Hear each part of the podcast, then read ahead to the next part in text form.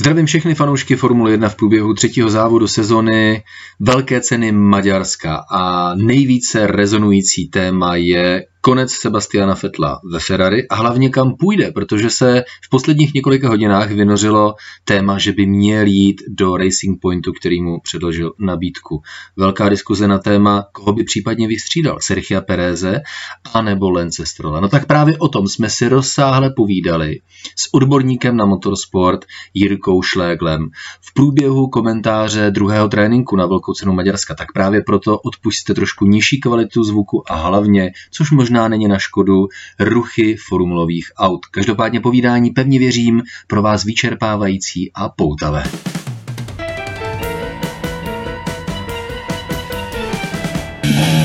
Sebastian Vettel končí u Ferrari.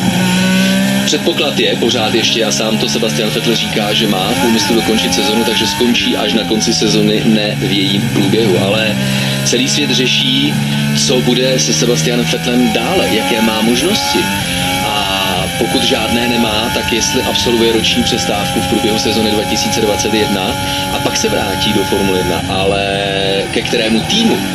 No, tak dámy a pánové, po té, co to chvilku vypadalo nadějně, že by Sebastian Vettel mohl skončit u Mercedesu, co by týmový kolega Luise Hamiltona a v jednu chvilku vyloženě tohle zadání od automobilky Daimler přímo zaznělo proti vůli Tota Wolfa, šéfa samotného týmu Formule 1. Vypadá to, že se pak nakonec dva vysoce postavení manažeři Mercedesu dohodli a asi povyprávěl, jak to bylo těžké v dobách soubojů Lewis Hamilton a Nico Rosberg. Něco podobného se právě Toto Wolf, něčemu podobnému se právě Toto Wolf chce eh, vyvarovat. Bavili jsme se také o tom, jaké možnosti má Sebastian Vettel zavítat zpátky do Red Bullu, se kterým slavil čtyři tituly mistra světa. Nějaký fotograf ho vyfotil v rozhovoru s Dietrichem Matešicem, tedy Sebastiana Vettela. Rozumíte tomu skandálu, který to vyvolalo? Každopádně opět zase ze zákulisí Dietrich Matešic by si to údajně přál, ale Christian Horner a Helmut Marko kategoricky prohlásili, my jsme se Sebastianem Fettlem hovořili, tato eh, možnost kategoricky nepřichází v úvahu a jsem si jist, že si je toho Sebastian Vettel vědom. Dveře u Renaultu jsou zavřeny. Eh, jsou zavřeny eh, příběhem, který těší řadu jiných fanoušků a to fanoušků Fernanda Alonza. Takže je to Fernando Alonso a Esteban Ocon Renaultu dveře u Mercedesu jsou eh, zavřené, protože eh, prezident Daimleru prohlásil, že si eh, Luise Hamiltona a Valtteriho se nechávají pro příští rok. Dokonce se říká, že už je Valtteri Bottas blízko podpisu smlouvy a podepsal by smlouvu paradoxně dřív než Lewis Hamilton, pokud tento má v plánu. No tak co dál? Vrátila se myšlenka, která tady už jednou byla, byla za Racing Point, respektive Aston Martin příští rok. Ze dvou jednoduchých důvodů. Ty důvody jsou dva a každý je reprezentován jedním z jezdců současného týmu Racing Point. Sergio Perez, který má smlouvu na další léta dopředu a tím druhým důvodem je Len Stroll, syn Lorence Strolla, hlavního majitele Eh, týmu Racing Point a také automobilky Aston Martin, která přejmenuje tým Racing Point pro příští sezonu. No, tak se sešel den se dnem a začalo v posledních zhruba 48 hodinách bublat, že Sebastian Vettel dostal od Lorence Strola nabídku. A víte co? Sebastian Vettel to dokonce ani nepopřel. On teda to pojal tak, že jednám s každým, že jo, včetně e, týmu Racing Point, ale e, ze směrů, různých směrů přichází informace o tom, že skutečně Lawrence Stroll, který e, to s svými plány dostat Aston Martin na stupni vítězů a potenciálně k titulu mistra světa myslí vážně a tak vážně asi musí myslet svou vězdeckou sestavu. Takže pokud by se dohodli Racing Point, respektive Aston Martin se Sebastianem Fettlem, tak otázka je, koho by Sebastian Vettel příští rok nahradil. Sergio Perez má smlouvu a Lance Stroll, jeho pozice je neotřesitelná, řeknete si.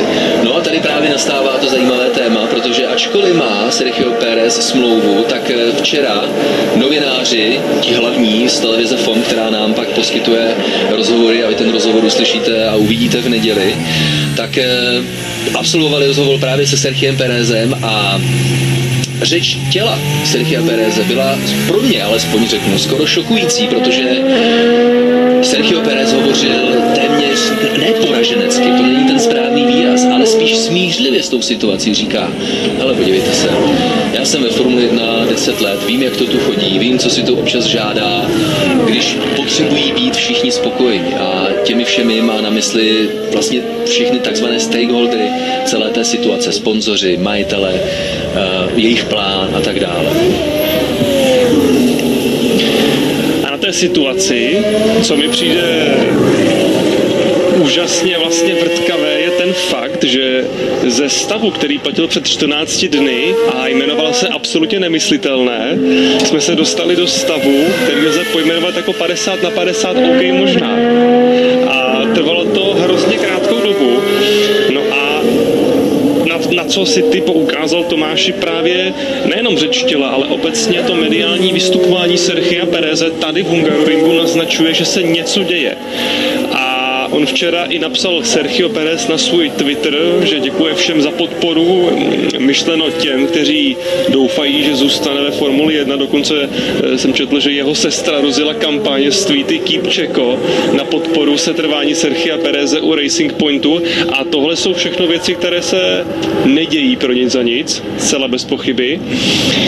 No a byla by to, bylo by to na cenu smolař roku pro Sergio Pereze, protože mexický pilot, který se de facto svým, eh, svými právními kroky postaral o to, že tým Racing Point stále máme na startovním roštu ve Formuli 1, eh, by nakonec za tento krok mohl být odměněn tím, že bude odejít. Je to úžasné, protože, eh, jak říkáš, Sergio Perez byl jedním z věřitelů Force Indie před dvěma lety a on byl jedním z hlavních iniciátorů, který nechal uvalit nucenou zprávu na tým. Vy si řeknete, no kdo by to dělal? No on to udělal proto, aby ten tým zachránil, aby je udržel ve Formule 1, protože kdyby to neudělal on a někteří další věřitelé, no tak by to udělal jiný věřitel a tím byly britské úřady, kterým Force India, Vijay Mali, eh, dlužila dlužil nemalé peníze, ale tahle nucená zpráva by znamenala de facto okamžitý konec fungování týmu. Nucená zpráva, kterou pomohl zařídit Sergio Perez, znamenala, že samozřejmě ve velmi přísném režimu, ale přesto tým mohl pokračovat dál v závodění. Našel se nový majitel a díky tomu Team Racing Point a příští rok Aston Martin máme pořád na startovním roštu. Takže řeknete si, role Sergio Pereze daleko za hranicemi samotného pilota, který tu formuli řídí, ale i on tedy Sergio Perez reagoval přesně na tenhle ten podnět, říká, hele, ale až skoro, řekl bych, dojemným klidem pro mě, říká, ale jako jo, pomohl jsem, ale já nečekám, že za tuhle pomoc jako teď budu mít eh, zajištěnou nějakou nesmrtelnou stupenku do kokpitu Formule 1. Tohle prostě nejsou principy, na kterých by byla Formule 1 postavena. Eh, podle všeho Sergio Perez nebylo by to porušení smlouvy, pokud by Sergio příští rok nezávodil, protože ty smlouvy jsou košaté, mají nějaké různé exit klauzule, konec konců pokud jste měli možnost eh, slyšet nedávno rozhovor s Julianem Jakobem, což je eh, jeden z nejslavnějších manažerů jezdců ve Formuli 1, manažuje mimo jiné právě Sergio Pereze, manažoval Alana Prosta, Ayrtona Senu, Juana Pabla Montoyu a on říká, eh, když byl dotázán, co je na těch, jak se změnily kontrakty oproti době, kdy stačilo pár stránek poslat to faxem, dnes to jsou knihy, které se posílají e-mailem. On právě říká, že ta největší zainteresovanost dneska není ani tak nezbytně v tom, kolik budu mít peněz, jaké auto dostanu, co všechno mi budete platit, ale různé exit klauzule, různé mechanismy, za kterých by se to smluvní ujednání dalo opustit. Takže i něco takového existuje ve smluvním ujednání mezi Sergiem Perezem a Racing Pointem, to znamená zjevně i schování Sergio Pereze existuje skutečně možno, možnost, že by nemusel pro Racing Point příští rok závodit, respektive pro Aston Martin, tím spíš, když prozradil. No a jsem sám překvapen, jak se to rychle všechno vyvíjí, protože uh, mě zavolal ve světle událostí uplynulých dní mě zavolal nějaký tým, my nevíme, kdo to je, my si myslíme, že by to mohl být Haas, o kterém nevíme, jestli vůbec příští rok bude závodit. Takže mě uh, už rovnou i volají zájemci uh, o mé služby. No ale už to máme skoro za hotovou věc, že pokud by se Aston Martin dohodl se Sebastianem Fettlem, že by šel uh, Sergio Perez, ale to pořád není jisté, jak říkáš, je to 50 na 50, protože pořád tady máme Lorence Strola. A říkáte si, no ten bude držet ochranou ruku nad svým synem, co to dá? Ano, ale ne nezbytně nutně tím, že ho bude držet v Aston Martinu, co by jednoho ze svých pilotů. On mu může za nějakých okolností najít místo v některém z jiných týmů. Takže pořád 50 na 50 fascinující příběh, který se vyvíjí každou minutou, o které, eh, během které se vlastně o těchto těch věcech bavíme. A tím si nakousnu další rovinu celého příběhu. A je to něco, co rozebíral Will Buxton eh, v jednom z pořadů na oficiálním YouTube kanálu Formule 1. A tím, co roz, rozebírali, byla ta pozice Lorence Strolla v Racing Pointu a následná pozice eh, v rámci Aston Martin, Aston Martin Racing ve Formule 1. Protože aktuálně je, když to zjednoduším hodně, je Lorenz Stroll de facto neomezeným vládcem Racing Pointu díky finančním prostředkům, které do týmu zainvestoval. A díky kterým vlastně nejenom, že ten tým drží nad vodou, ale že do něj investuje a dál ho rozvíjí nějakým způsobem, kde může docházet k progresu, k výkonnostnímu progresu. Konec konců ten právě sledujeme i v prvních závodech této sezóny. Když o tom mluvím, tak nám na prvních dvou místech figurují právě Lance Stroll a Sergio Perez. No ale tato silná a absolutistická pozice Lorence Strolla se změní příští rok.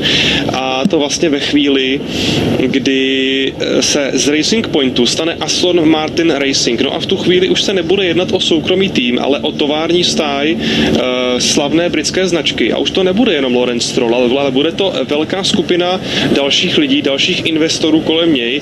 On je sice předsedou představenstva, ale to slovo předseda právě je zároveň i tou nevýhodou pro něj, protože to znamená, že kolem něj jsou další lidi a on nemá, eh, nemá slovo sám, musí být vlastně v souladu s ostatními členy toho týmu, toho boardu. A tato taková situace může dokonce zapříčinit nebo vyvolat tu kacířskou myšlenku na to, že ten, kdo by nemusel závodit pro Aston Martin, je Lance Stroll. Naprosto fascinující ze všech úhlů pohledu a nejvíce uh, na tom uh, asi, i když ne nejvíce fascinující, ale další z fascinujících aspektů je to, že uh, jak to Lorenz Stroll a jak jim chovám velký respekt, protože Lorenz Stroll se ukázal jako úspěšný biznismen, ale hlavně takový ten ne biznismen, který uh, hledá uh, rychlou návratnost svých investic v nereálných, uh, dejme tomu, scénářích, protože on jednak tomu prostředí Formule 1 poměrně solidně rozumí. On ví, co si to žádá, na rozdíl od, od těch, kteří třeba koupili Jordan, ať už to byl Spiker, Midland, Virgin, uh, Gerard Lopez, když kupoval Renault, všichni tihleti, ať už to byl třeba Tony, uh, Tony šéf, majitel a aerolinek Air Asia Tony Fernandez například taky nepochopil úplně aspekty Formule 1. Z těch týmů, které si jmenoval, alespoň Virgin nezanikl, jenom se přeorientoval jinam, protože Virgin je už od sezóny 2014-2015, to znamená od té debitové, jedním z nejsilnějších týmů v elektrické Formuli E a celá řada zaměstnanců, která pracovala v týmu Virgin Formule 1, přešla s celým tím konglomerátem do jiného působiště a tam na té nové elektrické platformě se stali jedním ze nejsilnějších hráčů.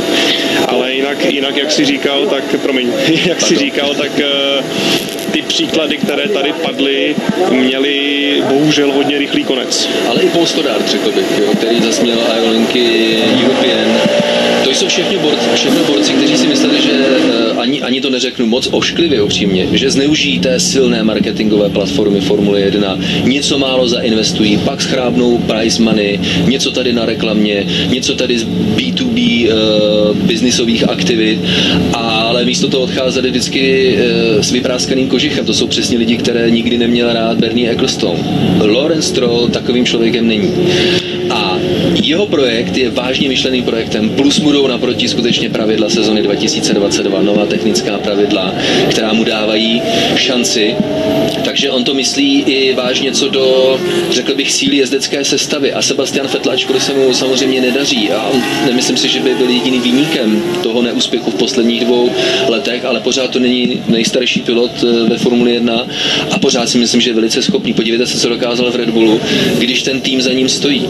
Ferrari za ním nestálo. A když za ní bude stát Aston Martin, tak zase můžeme vidět starého dobrého eh, Sebastiana Fetla. Notabene, když eh, jsme se bavili o Ferrari, které se vlastně teď vrací na začátek s ohledem na to, že musí e, zahajovat e, hodně upravenou konstrukci pohonné jednotky s ohledem na technické direktivy přes zimu, musí postavit novou aerodynamiku.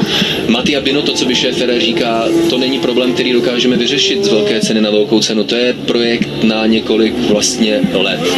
A my už víme, že nedokážeme nabídnout Sebastianu Fettlovi auto, které on potřebuje tak, aby ta spolupráce fungovalo, což jsem dneska má za jeden z hlavních důvodů, proč vlastně se nakonec uh, Mattia Binotto, respektive eh, šéfové Ferrari rozhodli o tom novou nabídku Sebastianu Fettlovi nepředložit. Takže, jak se říká, všechno zlé je pro něco dobré, i když pořád ještě nevíme, uh, jak to dopadne, ale ta jednání jsou jednak v pokročilé fázi a hlavně s ohledem na to, že týmy chtějí mít pokoj od kontraktačních jednání s novými jezdci, protože tohle je normální období, kdy už drtivá většina soupisky pro následující sezonu je sestavena a týmy potřebují řešit jiné problémy, než s jakými jezdci oni budou v příští sezóně závodit, tak se tahle ta jednání vyvíjí i ve velmi rychlém tempu.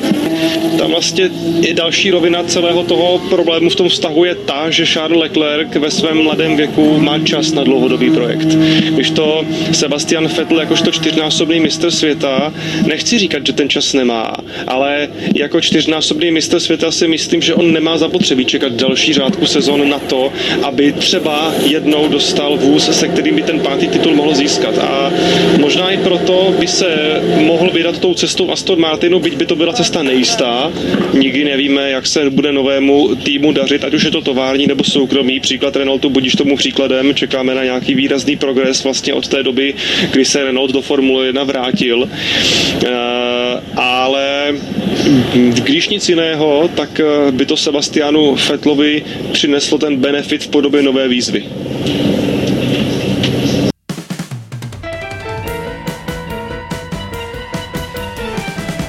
Zdravím, fando Formule 1.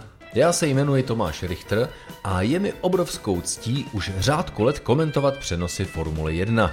Pokud jste se až teď rozhodli sledovat s námi alespoň závěr velké ceny, tak vám řeknu takovou zajímavou zprávu, o hodně jste přišli. Mezi velkými cenami se toho ale stihne hodně odehrát. Nakonec Formule 1 je sport mezi startovními světly a šachovnicovou lajkou v cíli. Sebastian Vettel, you are the world champion! The world champion, well done, enjoy it! Všechno ostatní je biznis, politika a souvislosti.